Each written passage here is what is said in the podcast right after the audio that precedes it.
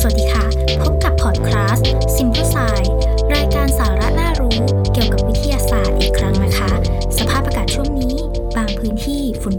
กวันเลย ในปีนี้นะคะ กรมอุตุนิยมวิทยา คาดการว่า ฤดูฝนจะสิ้นสุดลงประมาณกลางเดือนตุลาคม 2563 นี้ค่ะ และแน่นอนในช่วงฤดูฝนแบบนี้ นอกจากโควิด -19 ที่เราต้องเฝ้าระวังกาดอย่าตกกันแล้ว โรคภัยไข้เจ็บยอดฮิตในพื้นที่เขตร้อนอย่างประเทศไทยของเรา คงหนีไม่พ้นโรคไข้เลือดออก และโรคอื่นๆ ที่มียุงเป็นพาหะของโรค ซึ่งหนึ่งในการป้องกันโรค คือการทำลายแหล่งเพาะพันยุง และหลีกเลี่ยงไม่ให้โดนยุงกัด ที่สามารถทำได้ด้วยการใช้ยากันยุงในรูปแบบต่างๆค่ะ ในวันนี้เราจึงอยู่กับดรจินรภา โพธิกสิกร นักวิทยาศาสตร์ชำนาญการพิเศษ ภาควิชาจุลชีววิทยา คณะวิทยาศาสตร์ มหาวิทยาลัยมหิดล เพื่อพูดคุยเกี่ยวกับยาทากันยุงกันค่ะ สวัสดีค่ะอาจารย์ สวัสดีค่ะ ค่ะอาจารย์คะอยากจะทราบว่า ยาทากันยุงนะคะ สามารถป้องกันโรคที่มียุงเป็นพาหะโรคไหนได้บ้างคะ เมื่อป้องกันยุงกัดได้แล้ว มันก็ป้องกันได้ทุกโรคกันนะนะคะ เพราะว่ายุงไม่สามารถนำโรคอ่ามาสู่คนที่ทายากันยุงได้ อย่างเช่นโรคอะไรบ้างคะเอ่อถ้าเป็นโรคที่ฮิตฮิตๆอยู่ในเมืองก็จะเป็นไข้เลือดออกนะคะ ชิคุกุนย่าและเอ่อแล้วก็ ไข้สมองอักเสบนะคะ แล้วก็ถ้าเป็นชานเมืองหน่อยก็เป็นมาลาเรีย โรคเท้าช้างชิก้าในเมืองไทยยังมีอยู่น้อยนะคะ ค่ะ แต่แต่ก็นำโดยยุงเหมือนกัน แต่ก็นำโดยยุงเหมือนกัน ค่ะ ทีนี้ค่ะอาจารย์ในการทำยาทากันยุงเนี่ยค่ะ มันมีเทคนิคพื้นฐานที่สำคัญคืออะไรคะพื้นฐานในที่นี้ก็คือแบบแนะนำให้ชาวบ้านทำได้เลยอะค่ะ ที่สำคัญที่สุดก่อนเนี่ยเราต้องรู้ว่า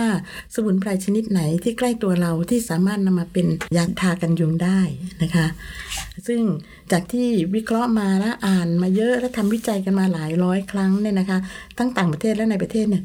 ก็พบว่ามีสมุนไพรอยู่ 3 ตัว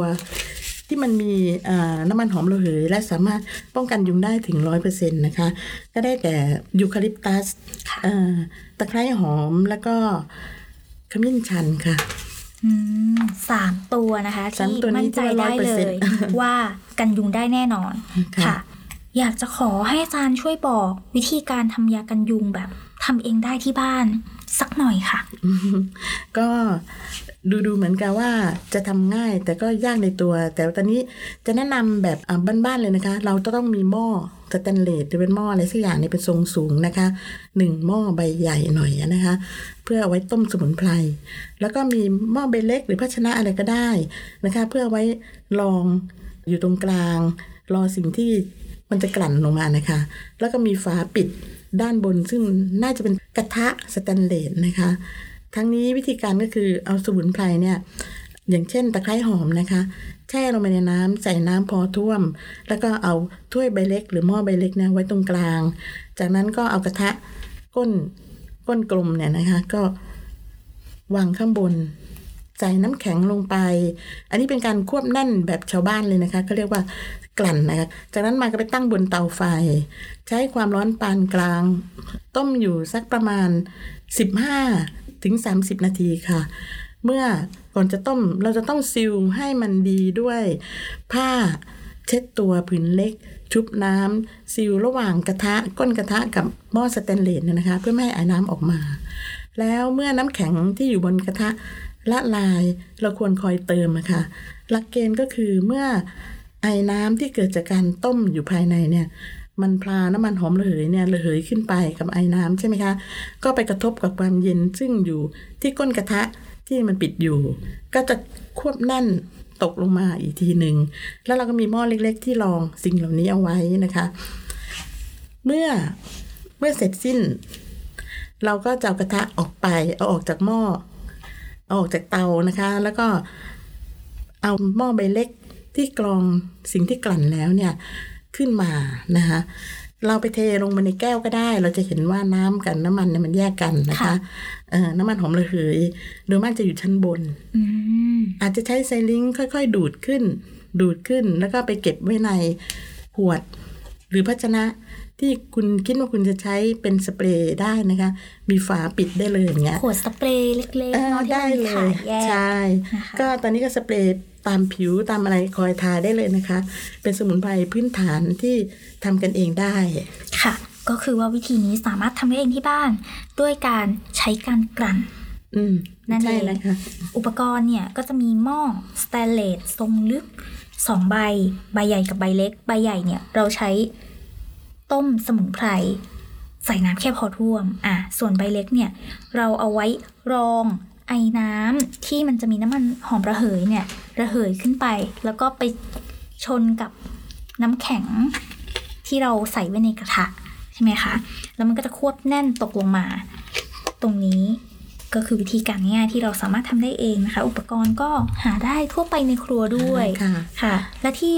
สำคัญอย่าลืมไฟกลาง 15-30 นาที และน้ำแข็งเนี่ยเติมบ่อยๆ และผ้าด้วย ต้องซีลที่จะต้องไม่ให้ซีลด้วยเอ่อไม่ให้ไอ้น้ำหนีเราออกมานะคะ ไม่งั้นน้ำมันนี่หายไปหมดเลยเนาะค่ะ แล้วในเรื่องของการใช้งานล่ะคะ อาจารย์สเปรย์อย่างที่เรากรณีที่เรายกตัวอย่างเนี่ย เป็นสเปรย์ตะไคร้หอมเนี่ยใช่ถ้าเราใช้เนี่ยค่ะ มันจะสามารถกันยุงได้นานกี่ชั่วโมง อืมเราทำกันเองสดๆอย่างนี้นะคะสามสี่ชั่วโมงนั้นนะคะ แล้วแต่แต่ถ้าหากว่าเหงื่อเราออกเยอะเนี่ย มันก็จะล้างออกโดยเร็วค่ะเพราะฉะนั้นการที่เขาจะต้องไปผลิตเป็นเรื่องต่อยอดในเรื่องเป็นเรื่องที่สำคัญ ค่ะค่ะ มันต้องสเปรย์เยอะไหมคะอ๋อไม่ต้องเยอะหรอกค่ะ นิดเดียวมันก็กันได้แล้วนะคะ ถ้าขืนเยอะมากก็ เปียกเฉอะแฉะอืมก็แค่หนึ่งปึ๊ดเองให้ค่ะผิวเราแต่ถูกสเปรย์ครั้งเดียวก็พอออย่าไปฉีดตามเสื้อผ้านะคะ อืมอืมเพราะมันเป็นน้ำมันค่ะเดี๋ยวจะเป็นรอยน้ำอ๋มันอจะซักออกยากเนาะจะค่ะทำความสะอาดยากถ้าหากว่าเราไปฉีดโดนเสื้อผ้าก็เป็นข้อระวังในการใช้นะคะ ตัวนี้นี่ไม่มีผลกระทบต่อสุขภาพเนาะใช่อาจารย์นี่สกัดเองเลยใช่ไหมล่ะค่ะ ไม่ได้ใช้สารเคมีใด ๆ นะคะ ไม่ได้แม้ใช้แม้แต่แอลกอฮอล์นะค่ะอืมค่ะ สุดท้ายนี่ค่ะอาจารย์ อยากจะทราบว่าอาจารย์มีแผนจะวิจัยเกี่ยวกับเรื่องการทำยาทากันยุงไหมคะ แน่นอนค่ะ เพราะว่ามันเป็นเรื่องท้าทายที่แม้อุตสาห์สกัด น้ำมันออกมาได้ทั้งทีใช้แค่3ามสี่ชั่วโมงเสียของนะคะอืมเอ่อจุดมุ่งหมายของการทดลองของเราเนี่ยนะคะ คิดว่าเราต้องการให้มีอายุการใช้งานได้ถึง 12 ชั่วโมงนะคะนานเลย แล้วก็ไม่โดนเหงื่อล้างออกไปโดยเร็วนะคะค่ะแล้วก็ไม่มีกลิ่นรบกวน เพราะแน่นอนกลิ่นตะไคร้หอมก็ยังอยู่ เราต้องใช้ วิธีการในทางของเคมีเนี่ยเพื่อแยกเอาเคมีที่เป็นกลิ่นเนี่ยออกไปอืมบางคนก็อาจจะไม่ชอบกลิ่นสมุนไพรใช่ใช่ไหมคะถูกแล้วค่ะอืมมันเป็นปัญหานะบางคนอยากจะใส่น้ำหอมเนี่ยก็มาทายากันยุงก็กลิ่นค่ะตีกรกันบแล้กันวไปหมดเลยนะคะค่ะแล้วก็สำหรับพวกเข้าป่าเนี่ยรอเลยค่ะ วิจัยนี้ถ้าเสร็จเนี่ยทั้งวันยุงไม่กัดอืมค่ะ โอเคค่ะอาจารย์ วันนี้ก็ครบถ้วนทุกประเด็นแล้วนะคะ ที่อยากจะทราบค่ะ วันนี้ขอบคุณอาจารย์มาก ๆ เลยค่ะ ค่ะ ยินดีค่ะขอบณสวัสดีค่ะ สวัสดีค่ะ